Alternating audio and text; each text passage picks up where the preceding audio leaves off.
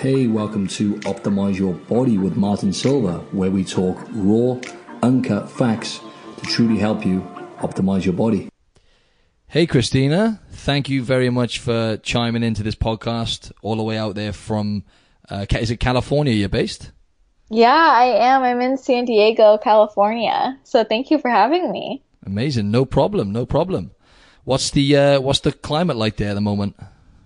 Actually, well, it's been chilly for San Diego, but probably still hot for people who live in real weather. Um, but it's been like, you know, breezy, like 60 degrees Fahrenheit. You guys, are you guys in Celsius? Yeah, yeah, yeah. Well, that's right. We do Celsius. Yeah. But yeah, I don't know what it is in Celsius. no, I have no idea on Fahrenheit either. So we'll just we'll forget about the weather question.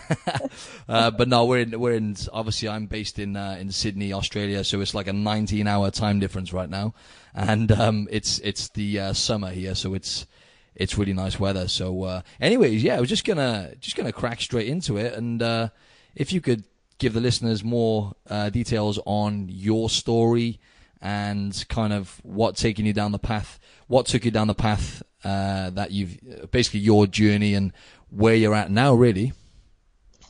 Sure, I'll try and give the Spark Notes version. Um, so I grew up and I had a lot of digestive issues. I didn't really know that they were abnormal. I thought everybody felt like that. And I also struggled a lot with anxiety and depression growing up and um, got a really bad case of mono Epstein Barr virus when I was at the end of high school and then went into college with that. And then in college, my depression and anxiety just got even worse. And I kind of fell into a binge eating disorder um, after that, I just felt just really unhappy with my whole life and wanted to turn things around. So I decided, okay, I'm just gonna wake up tomorrow and I'm gonna stop binging. I'm gonna eat healthy. I'm going to exercise. I'm gonna do all these things that I've never tried to do before. I didn't know what being healthy meant or what.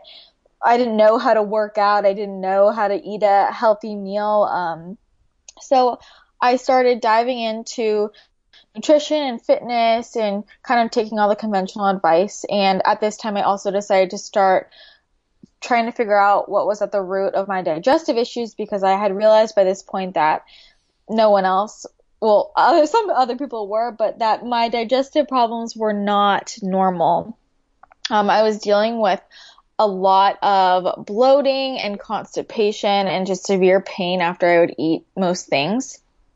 Um, shortly after that, I, I mean, I started to feel a lot better because I had cleaned up my diet a lot. I was working out, um, but still not really getting to the root of my digestive problems. And then I went uh, on vacation and had a meal that sort of set me off. Like it's a like a trigger episode. And for about a week after that, I was just violently ill, and I had never been this ill in my whole life. Um, and it was kind of after that my digestion really just stopped working, and I started like slowly losing a, a lot of weight and I was at the same time as I was still getting healthier. Um, I became really obsessed with working out and eating clean and my body just wasn't absorbing anything I was eating. So I was losing weight pretty quickly and I started seeing a ton of different specialists, um, different nutritionists, but a lot of GIs, rheumatologists, endocrinologists, um, sports medicine experts, just all different types of experts I could get my hands on. Um, and no one could really figure out what was going on with me. Eventually, my acupuncturist actually found out that I had a candida overgrowth. Um, we figured out that was sort of one big thing causing me issues, but after I cleared that up, I was still struggling a lot. I dropped a lot of weight very quickly. So within about three months, I had gone from 120 pounds to 73 pounds. Um, wow. And yeah, it was pretty scary. And kind of during that whole time, emotionally, I went through, you know, at the beginning, I didn't really recognize that I was losing so much weight and I didn't really realize it was an issue. I had really bad body dysmorphia. And then it also kind of turned into some orthorexia where I was just afraid of eating anything that wasn't quote clean enough because I had by this point figured out um, how much certain foods were really, really hurting my body. Like I had figured out which foods would cause me severe pain. Um, slash, I felt like my whole life was kind of out of control and I was obsessed with exercising because um, I felt like that was the one thing that I could control and the one thing that relieved my stress, I would say. Um, everything kind of spiraled out of control and then I, I realized as I was losing so much weight, like, okay, I need to stop like with I like had to stop working out and um, add in more things into my diet. Um, so then I kind of made that mental switch, but even despite making those changes and like consciously making an effort to eat a lot, a lot of food and be as inactive as possible, I was still dropping weight, which really scared me. Um, and again, I was just, I ended up having to drop, I was in college at the time, I ended up having to drop out of college.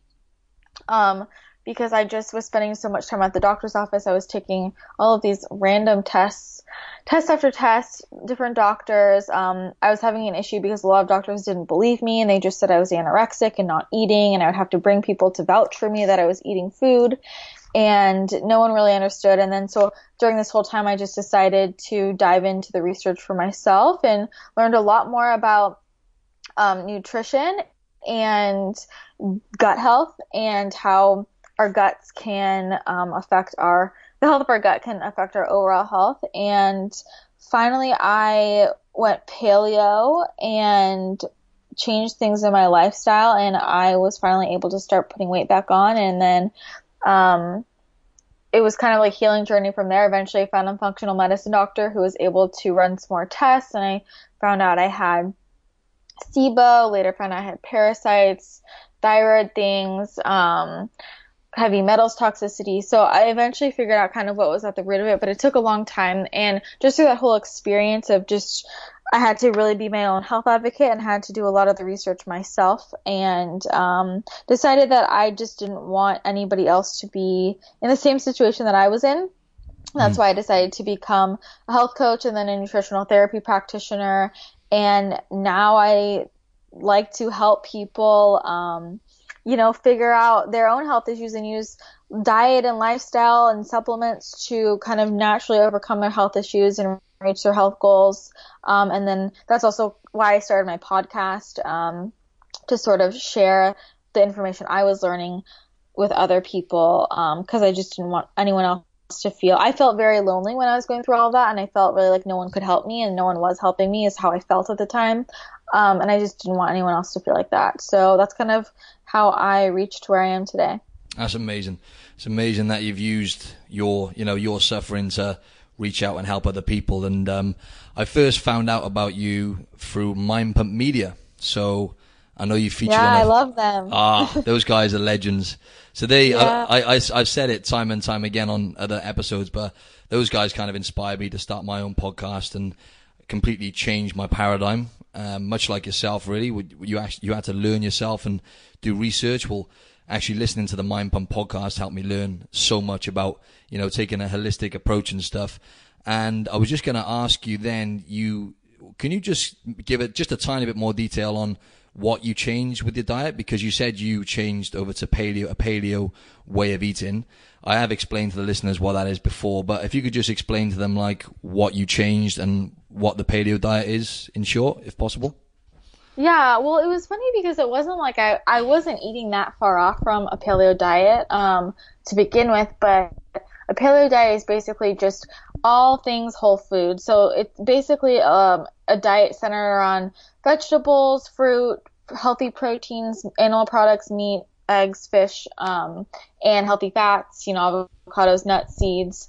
So you're removing grains, legumes, sugar, alcohol, um, corn, soy, basically the inflammatory foods. Um, and before that, I was, I mean, I was eating very similar to that. Like my diet was mostly, you know, vegetables and proteins, um, but is very much more like bodybuilder style. Like I didn't, I didn't really realize at the time the mistakes I was making with nutrition um, because when I first started trying to get healthy, I was kind of just going off of bodybuilding.com and yeah, I was same. eating like yeah, I was eating like lean protein and non-starchy veggies, which I mean, I dropped a ton of weight at the beginning and I felt, I mean, I felt great at first because that was a huge transformation from my diet originally, which like growing up and at the beginning of college, I was eating very much just your standard diet of like pizza, sandwiches, cupcakes and cookies.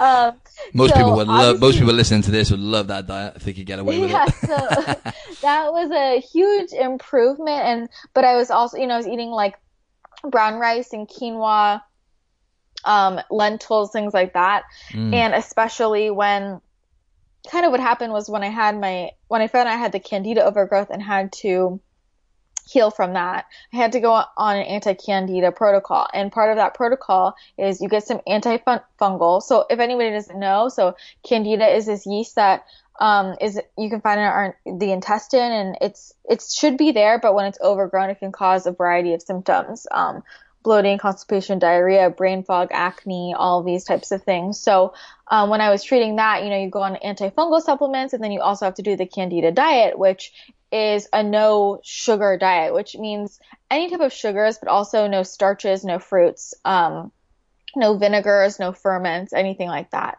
So it was very much just like lean like like proteins and I did lean proteins when I should have been doing fatty proteins um and then non-starchy veggies basically my diet and then when I was I dropped so much weight and then I started working with somebody afterwards to help like restore my weight and I had become so afraid of anything with like any starch or fruit because I thought that it was going to bring my candida back um and so I had to start adding things in. So then I was purposefully adding in, you know, like like brown rice and quinoa and lentils and things like that. Um, and it was so strange because it was literally just the shift from eating like that to actually removing those and just replacing those with like sweet potatoes and fruits and I don't know taro and eh, squashes, things like that, and just getting rid of the grains and the legumes for me allowed my gut to heal. And then when my gut was able to heal, I was able to finally like like put on the weight I needed to get back to a normal healthy weight. Um,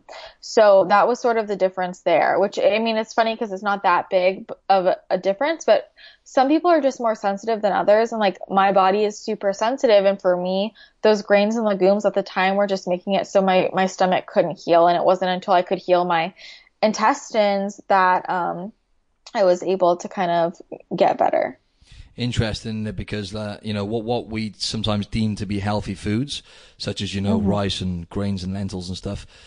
You know, it's not always the case, is it? I don't know whether it's like lectins and there's obviously certain types of proteins and I think it's phytates, but who knows? But like mm-hmm. everyone's so different in terms of their metabolism and obviously um, there's so many variables from person to person.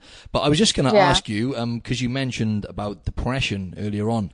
And another big driver behind this podcast is trying to reach out to people who are dealing with any mental health issues because, as you know, we're kind of facing an epidemic right now and this, the current stats or the way it's going at the moment, they, you know, they, they think by about 2020 in two years time, it's going to be the leading disability in, in young adults. And I think it's about one in four people here in Australia will be affected by it at some point in their life. Um, the way it's going currently, based on the uh, the stats and stuff. But yeah, how did you actually?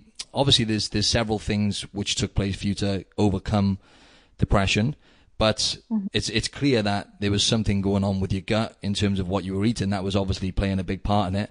But then obviously you started um, maybe I don't know. It sounds like I'm pretty sure you said on the Mind Pump podcast that you kind of cut back a little bit on you were exercising, but doing it more in a smart way.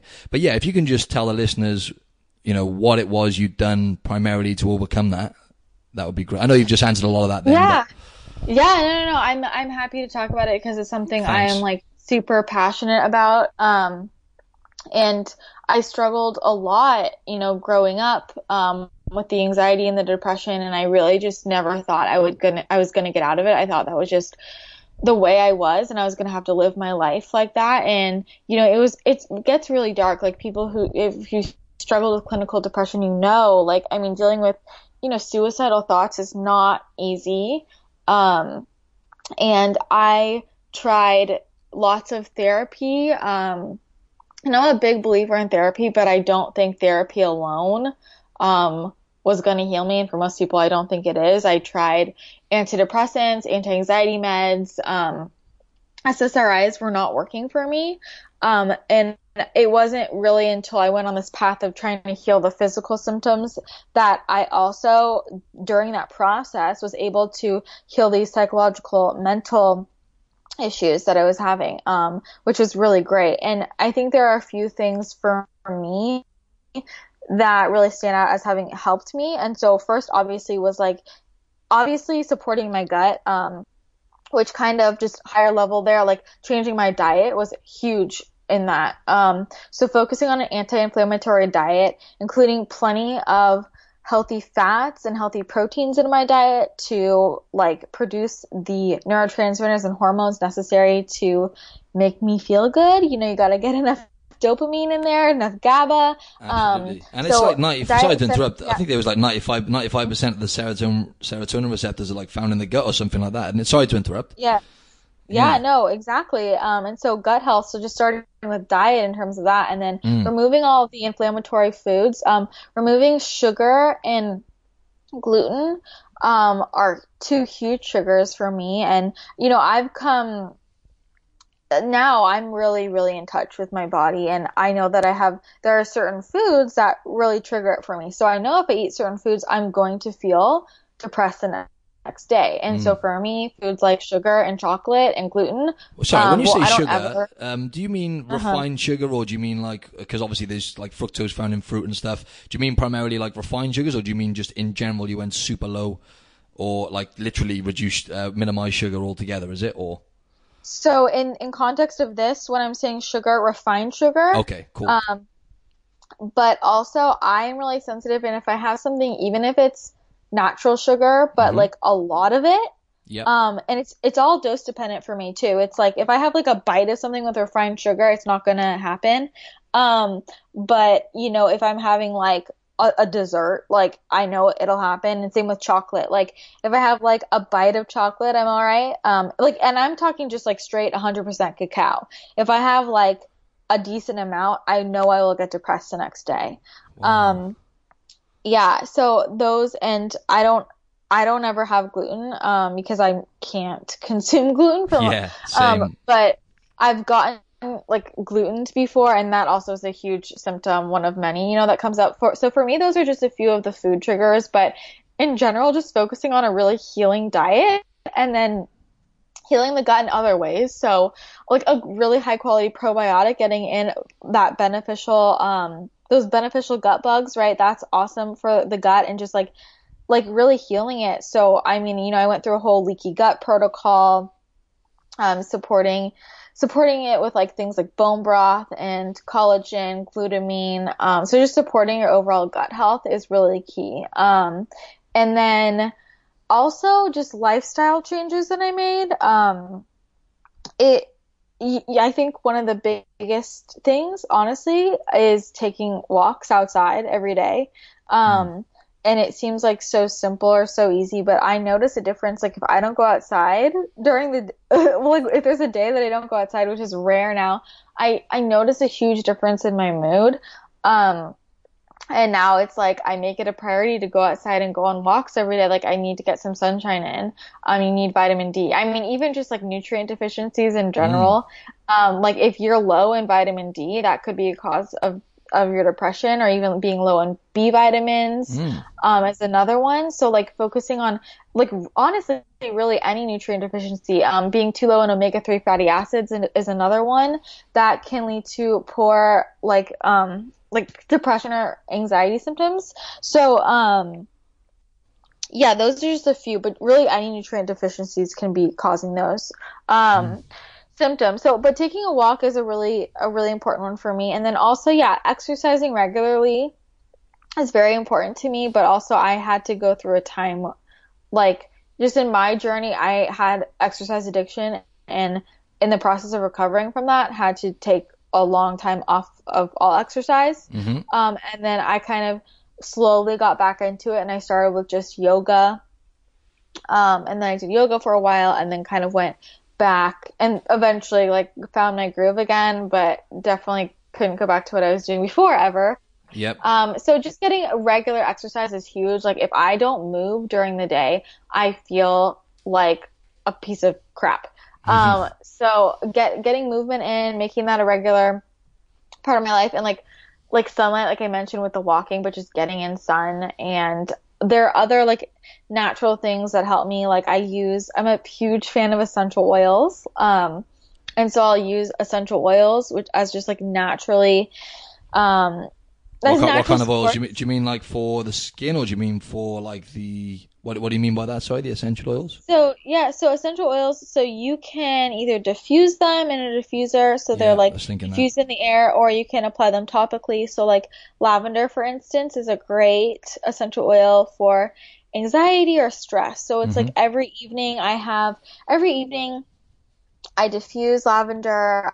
I put it on the bottoms of my feet to help me sleep. I put some on my pillow. It just really helps me calm down. So something like that. Or mm. if during the day I feel down or anxious, I'll use something like frankincense. Um, citrus oils are really uplifting, so great to just put you in a happy mood. So things like wild orange or lemon are really uplifting. So I like to use those as well. Um, but like, and then obviously therapy helped me a lot working through it. I mean, it's like I can talk about the things that I I did in my life, but you have to get to what's bothering you. You know, so mm. there are also things that are upsetting me, right? And so working through those and making changes like like I, I stopped hanging out with people who I didn't like and I started to say no to things I didn't like and I quit things that I didn't want to do. And I just started making decisions, um, sometimes that were hard, but basically just making a decision from what do I want to do, what's making me happy versus what do I feel obligated to do mm. and what do people expect of me.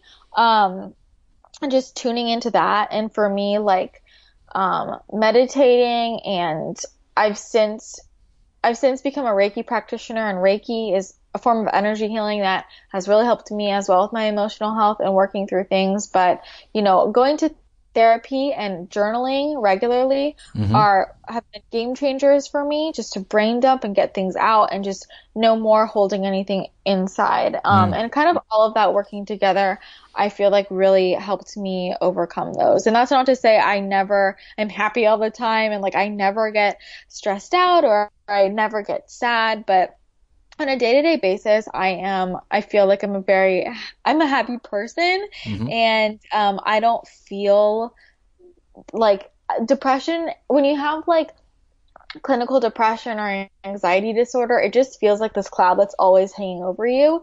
And like that's just always your default state. And i don't feel like that it's that anymore. Like it's it's uncommon for me to feel that way now um, yep. and that's that's not like my natural that's not my core being anymore you mm. know so it's really a freeing feeling to be able to break away from that um, mm. but i also know that i have to maintain the way i live my life in order to maintain my mental health yeah, exactly. And I guess based on what you're doing now, you've got a lot more purpose in your life now because you're actually reaching out and you're probably taking a lot of uh, enjoyment from actually adding value to the world and helping other people. So on, on that note, I was just going to say, obviously you mentioned about the, you know, like f- briefly about Western medicine and, you know, it's, it's kind of tricky right now because a lot of people, they'll go for help when they have obviously depression or any mental health ailments and, mm-hmm. you know, they'll get prescribed SSRIs. So I've mentioned to the listeners before, I had, I had issues myself in like my early twenties for a couple of years.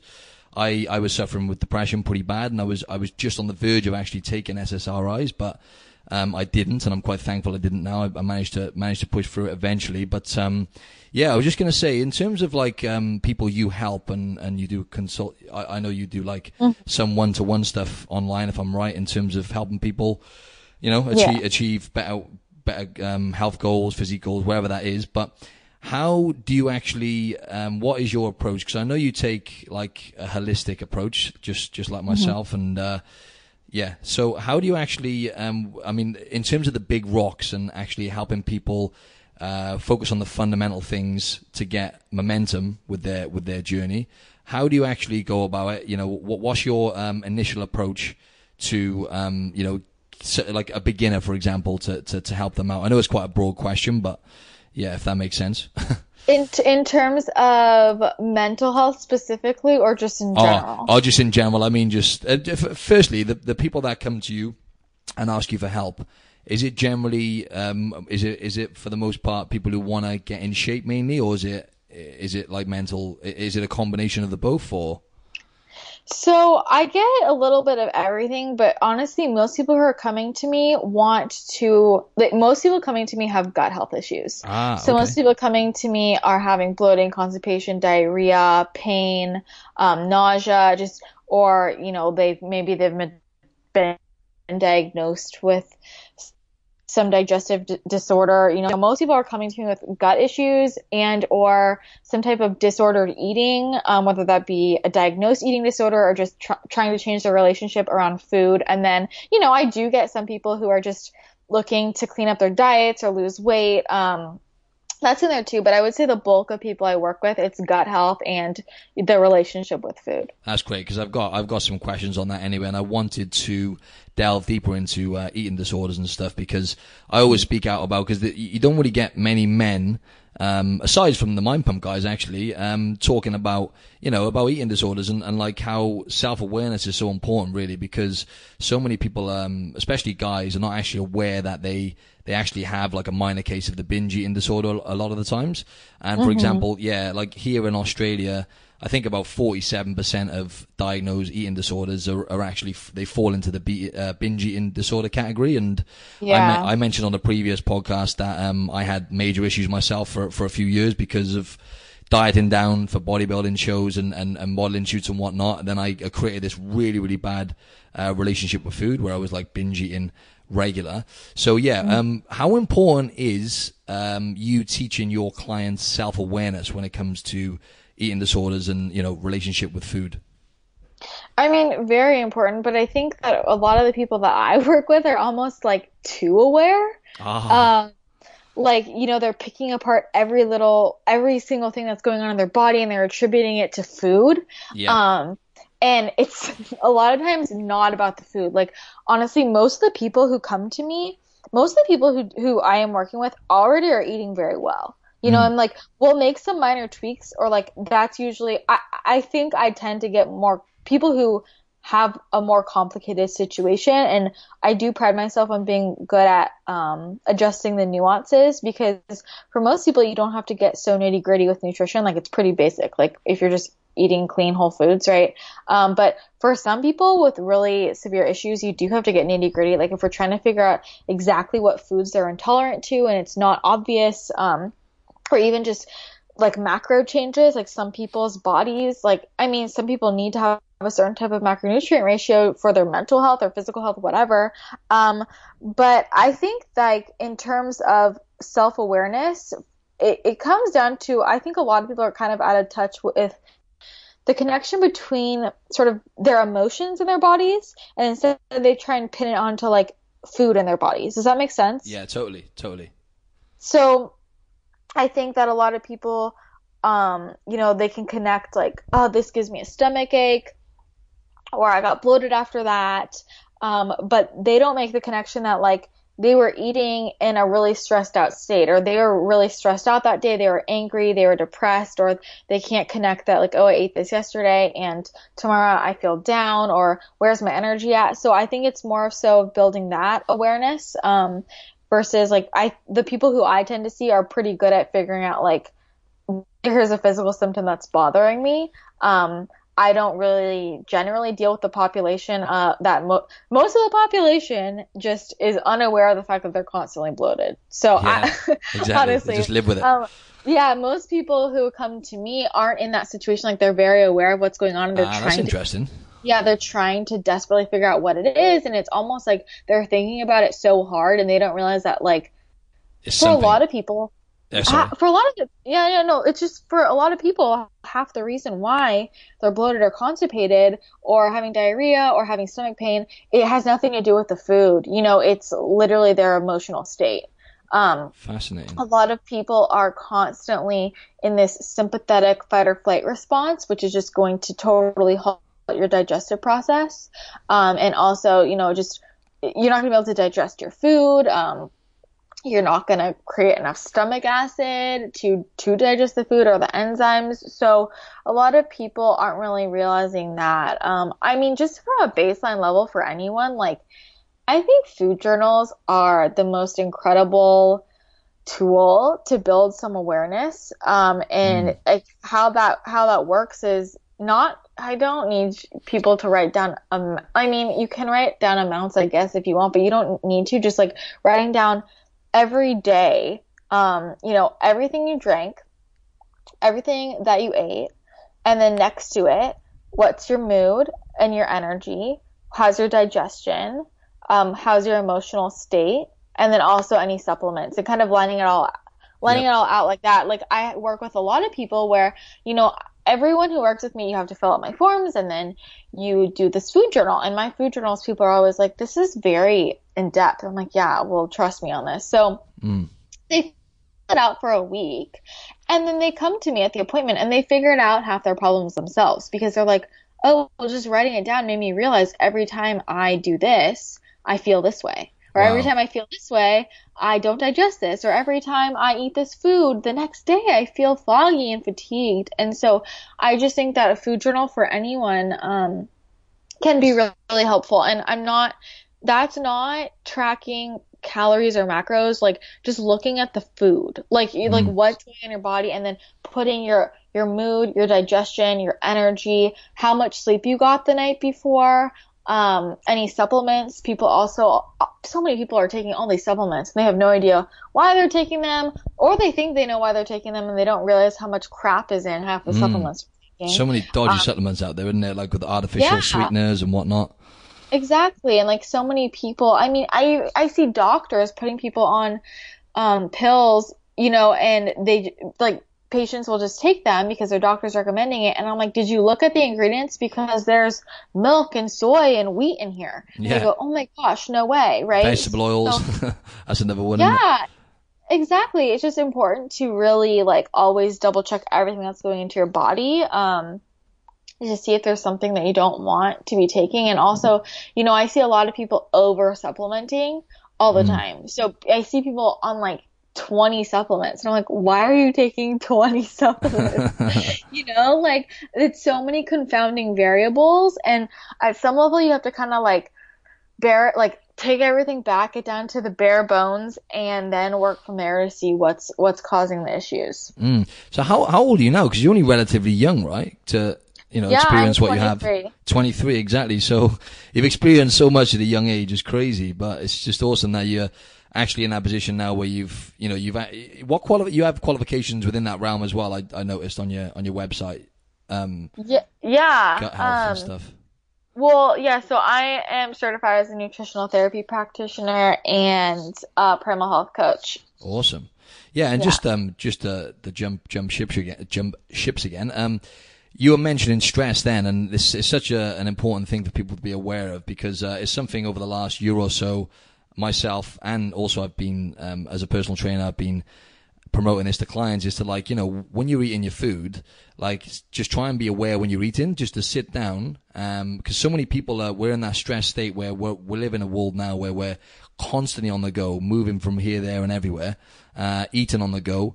And then you know I, I've noticed so many people when they sit down and eat their food they're on their phone just constantly like you know whatever they're doing on their phone just not paying any attention to you know actually chewing because chewing the food is really important as well right so i guess mm-hmm. what i'm mm. trying to say is um, stress plays a huge part in in these issues by the sounds of it yeah yeah definitely and i think a lot of people don't realize like digestion begins in your brain mm-hmm. um you know so you shouldn't be eating unless you're in a parasympathetic rest and digest state.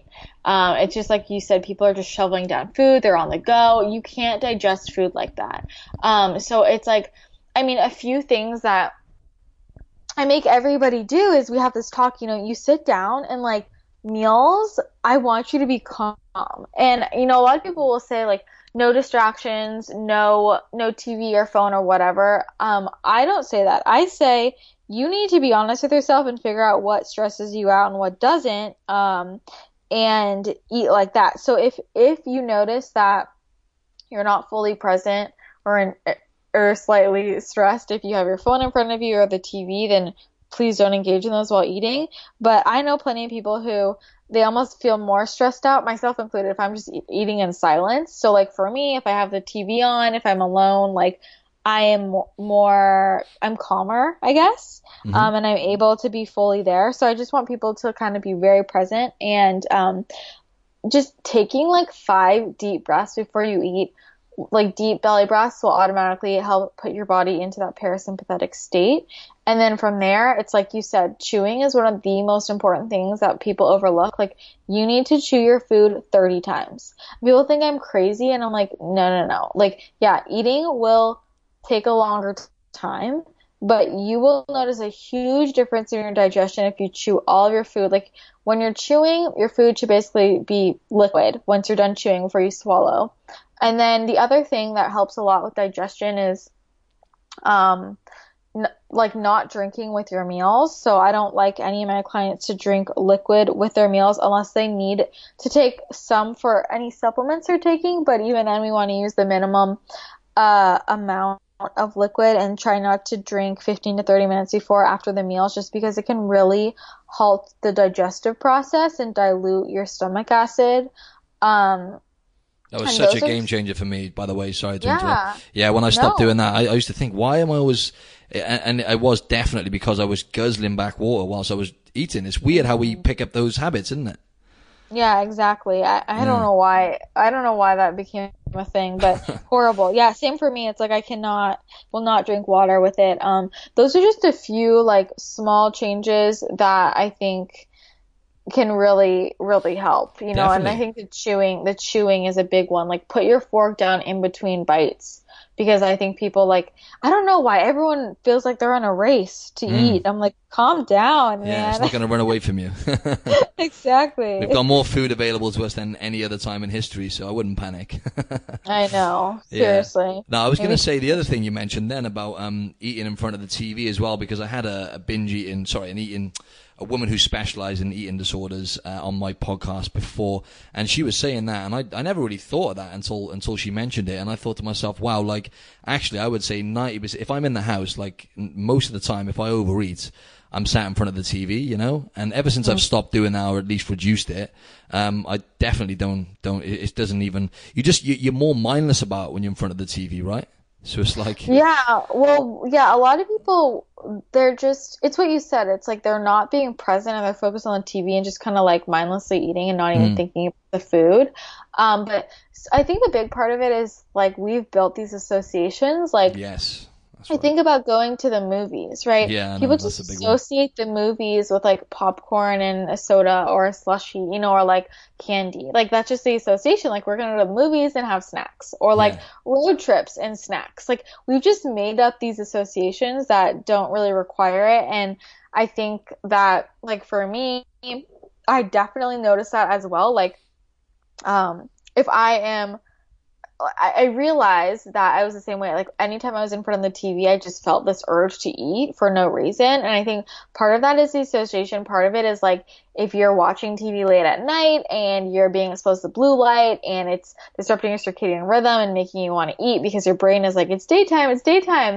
um, all, all of those different things. Um, but then I went through a period where I like actively was like, I'm going to break this association and now it's nice because it's like, I mean, I went to the movies yesterday and I didn't have a snack. Like I just, I just went to movies, um, and brought like tea or like now I can watch TV and I don't think about the, like, I don't think about I need a snack right now. So it's definitely possible to break the association, but I think, um, the first thing is becoming aware of it because you know different people have different quote triggers to what's going to cause them to maybe you know binge eat um, so recognizing that, or, er, like a lot of that is with stress as well. Like a lot of people, and I did, that's what I did too. It's like you, you deal with your stress, you're just eating your feelings, um, mm.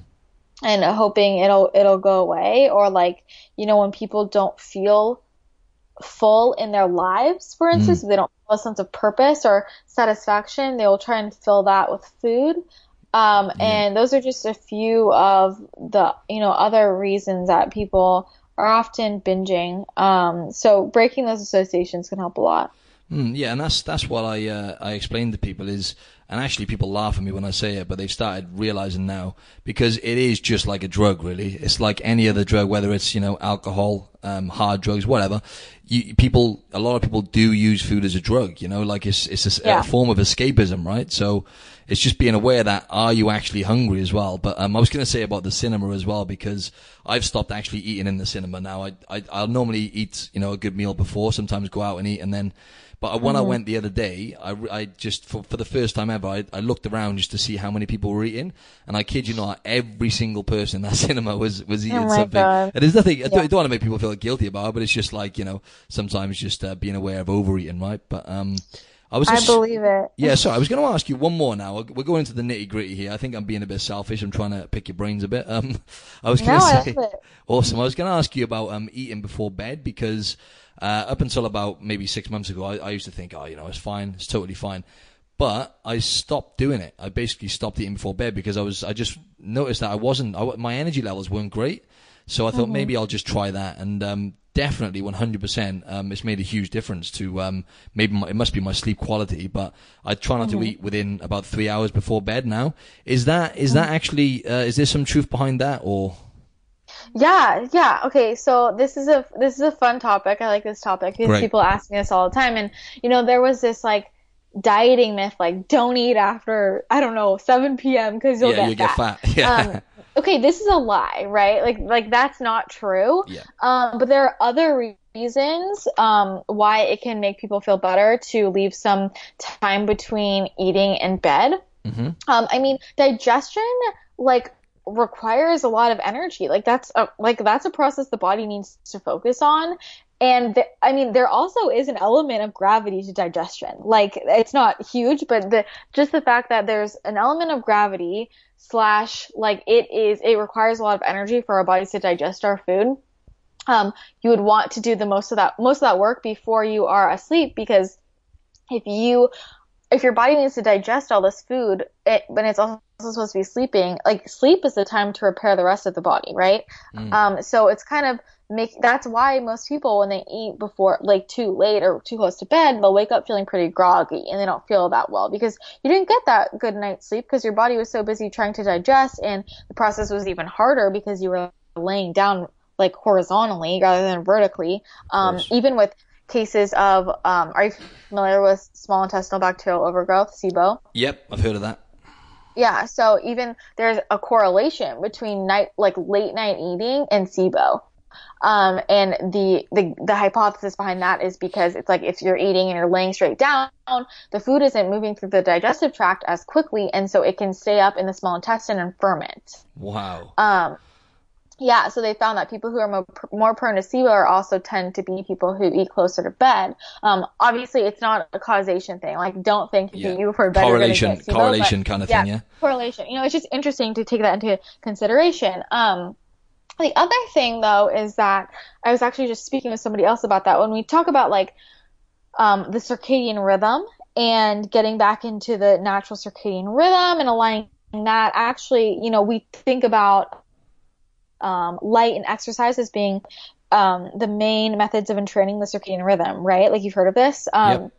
But actually, the, the strongest way to reset your circadian rhythm is by eating at certain times. Um, so that's the most the most recent research is basically the time you're eating is going to is a stronger signal to the brain of like what your circadian rhythm should be than even um, light or exercise. Mm. So one of the best ways to reset your circadian rhythm is to not eat after dinner, um, and to leave a few hours between dinner and bed. Okay, this being said, so obviously, like, yeah, there is definitely something to that, but I also deal with a population. Obviously, you're not struggling with this, but I deal with a population. I have a lot of um, women who have eating disorders and a lot of people who are maybe underweight or people who have been dieting for too long and are kind of getting their hunger signals back on track and people with hormonal imbalances. And my thing is, like, it, you know, I don't want it to become a regular pattern to always be eating right before bed. But I also don't want people to freak out if they get hungry before bed and like they're like, because people think, oh, I can't eat before bed. Mm. I it's I think it's worse to go to bed feeling physically hungry. Um, than to to eat, you know, right before like you eat something small before bed, um, and you're fine. You know, they're also smarter like they're smarter choices. Like there's a difference between eating just something small versus a whole meal right before you go to sleep, right? So, um, if I, I, I have a lot of um, women, for instance, who tell me like I'm really hungry before bed, like I don't know what to do because I know I shouldn't eat right before, and I'm like, well, if you're if you're really hungry, like you're very hungry, you should eat something before bed, and then that's fine. But like then let's not make that a pattern. The next day, eat more during the day so that you're Yeah. not hungry right before bed.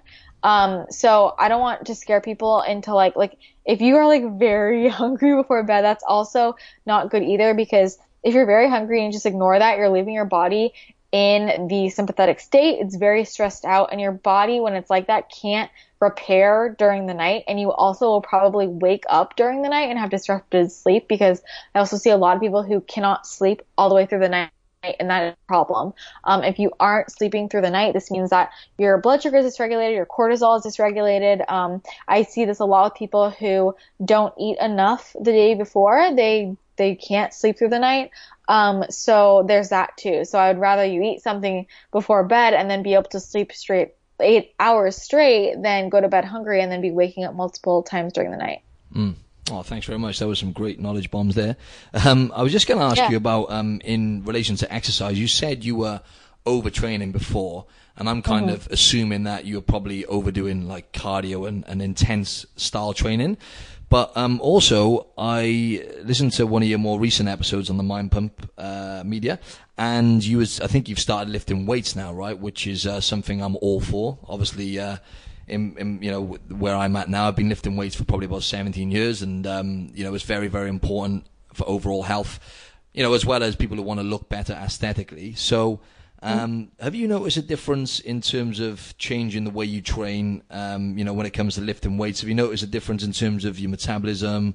I don't know, your hormones, your physique, or Well, so actually, that's not what happened because I actually, when I was overtraining, I was lifting weights. So ah, okay, I. I never, I never really went through a cardio bunny stage. Like, I, I was lifting weights, then I would, I would do cardio like twice a week. Um, Mm-hmm. but the majority of my training, like I was lifting weights four times a week. Um, and then I would, on two days, I would do cardio. I see. Um, yeah, and it was just too much for my body. And it, I mean, even I think now, like my exercise routine at the time, probably for certain people, like I'm sure plenty of people do the exact same thing, or if not way more, and they're fine. But like for my body at the time, when I was not digesting food, it was way too much, and my adrenals, you know, was way too much on, on my body. Um, but I, you know, what I had changed is, um,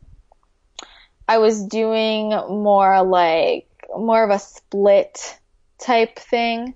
And now now I'm more full body ish. same. and also the mind pump guys I never was somebody who um lifted super heavy. Like Mhm.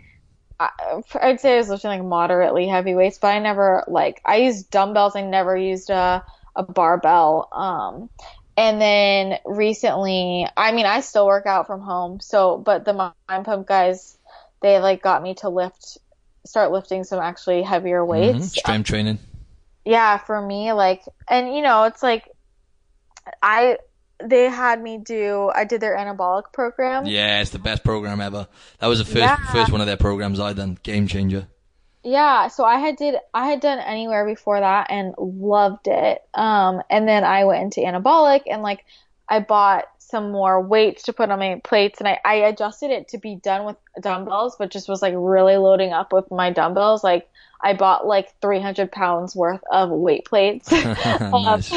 And yeah, so I did that, and that was my first time ever like lifting heavier. Um, for me, like for me, it was heavy, and and I put on a lot of muscle for sure. Like I definitely got very muscular. Yeah. Um, so it was yeah, that I was I was I have always been someone who can eat a lot of food, and like my appetite was raging. I could I told Sally I was like I can't keep up with how much food I have to eat. Like Yeah. it's it's so yeah, but I definitely put on a lot of muscle. Um, but just even like even kind of before that, like at the very very beginning when I started resistance training, like so I kind of came from a place where I didn't know how to exercise. Like my whole life I was just in sports, right? And then I was mm-hmm. in college and I was like, all right, how does a normal person exercise without a sport? Um, and I, I started like, I would run and then go on the elliptical. Like I did that for like maybe two months and I just hated it. And then pretty quickly, um, my cousin introduced me to like, he's like, you need to like lift some weights, like use some dumbbells, you know? Um, and so he kind of taught me how to do that. And it was crazy to me how mm. quickly my body changed shape. Like I put on I put on weight, but I lost so much size, and mm. I was falling out of all my clothes, and I was seeing muscle definition, and like it was insane to me. I remember like within within a month, um, and I felt I felt like I was like this is too good to be true. I'm working out, and like like I was spending half the time working out. Right, I had gone from like you know I would do like the elliptical for an hour to like lifting weights for like 20 to 30 minutes. And I was I was getting way thinner. I was getting more toned. Um, I felt stronger. My I just I could I looked a lot better and I felt way more confident. Um, and yeah, that was it. Ever since that, I'm like, I mean, I'll never go back to doing cardio. Exactly. There's there's absolutely no form of training which is you know more beneficial than weight training. Obviously done properly. Yeah um, for your metabolism and for everything, you know, like um, bone density. Even the studies, the new studies coming out are saying that uh, resistance training is actually more beneficial for the heart. Um, yeah, so that's that's really interesting. But um, yeah, it's when you get those results, then you you kind of never look back, then, right? you just yeah, exactly. Yeah. I mean, I'm all about efficiency, and Definitely. especially especially with the bone density. Honestly, that's like the main the main driver for me is like women out there, like you, if you are not doing some type of strength training, and I mean, I'm different. You know, Sal and Adam and Justin are like, I like, they're all about lifting heavy. I'm not like that with my my clients, but yeah. I'm just like, you have to resistance train in some form. So exactly. if you're doing body weight exercises, that's, that's totally fine. Like, um, or like lighter dumbbell, like just do something that's challenging you because everyone, it's relative for everybody, right? Like right. obviously what's lifting heavy for you is going to be way more than me. Yeah. Um, you know, but like it's relative, but as long as you are like challenging your muscles and like doing some type of resistance training, it's so important, especially for women. Um, especially with so many women having had a history of like being on the birth control pill. Oh, um, yeah, for sure. You know, we just got to look out for our bone density. So I am all about that. And I see so many people with amenorrhea. Mm. Um, so many women are haven't had their periods, and I'm sure you see that a lot. Oh yeah, I've dealt with loads. Yeah, especially yeah, people who've competed fitness. and done uh, yeah. bodybuilding. Yeah, exactly. And so it's like you gotta you gotta do everything you can to protect um, your bone health. So that is a key thing there. So i am a huge fan of resistance training. Great stuff. Um, yeah, so I'll just fire a few quick questions at you now, just to wrap this up. Um, so yeah, um, I was just going to ask you about like how do you define uh, what does a balanced lifestyle look like to you? Because I know everyone has a different perspective, but what I know it's a bit, again a bit of a broad question, but yeah, what does a balanced lifestyle look like to you?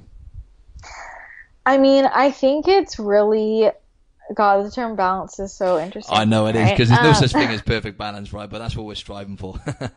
Yeah, but it, like it, you know, it is, and uh, that's gonna look different for everybody. But I think Definitely. looking at the different aspects of your life and like making sure that each cup is filled a little, that's gonna be different for every person. Like, you know, for me, it's like we have um health, nutrition, fitness, like that side, like making sure you're taking care of yourself and your health, and what is taking care of yourself it's going to be different depending who you, who you are, right? So yeah. like for me, I know I'm eating well, I'm exercising regularly, I'm going on walks, I'm getting sunlight, those types of things, prioritizing that, prioritizing my sleep is a huge one. Like my life feels very out of balance if I'm not sleeping enough. Um, Definitely. That's something I, that's something I've struggled with recently a lot, like feeling very out of balance. And I know so much of it is because I was just not getting enough sleep. And it's like recently I told myself, I said, I am getting eight hours of sleep no matter what. Like, if I go to bed too late, then too bad. I guess I got to sleep in and I'm going to miss whatever's in the morning. Like, I have to get in my sleep.